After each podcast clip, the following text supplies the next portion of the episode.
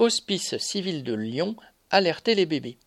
Le personnel de la maternité du centre hospitalier Lyon-Sud vient d'entamer une grève reconductible contre la suppression d'une dizaine de postes et la fermeture de cinq lits.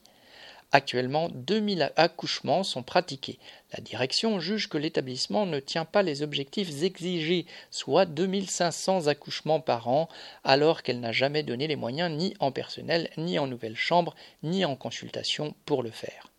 Les soignants dénoncent cette gestion comptable. Réduire l'équipe serait un pas supplémentaire vers la maltraitance, faute de temps, faute de moyens, fin de citation, disent-ils dans une pétition en ligne. Cette dernière a déjà recueilli près de 9000 signatures, preuve de l'indignation que cela suscite lundi 21 février, premier jour de grève, une cinquantaine de soignants se sont rassemblés devant la maternité. Ils ont été rejoints ensuite par une vingtaine d'usagers qui venaient les soutenir. Le personnel est déterminé à mener le combat pour faire reculer une direction guidée uniquement par le besoin de faire des économies. Correspondant lutte ouvrière.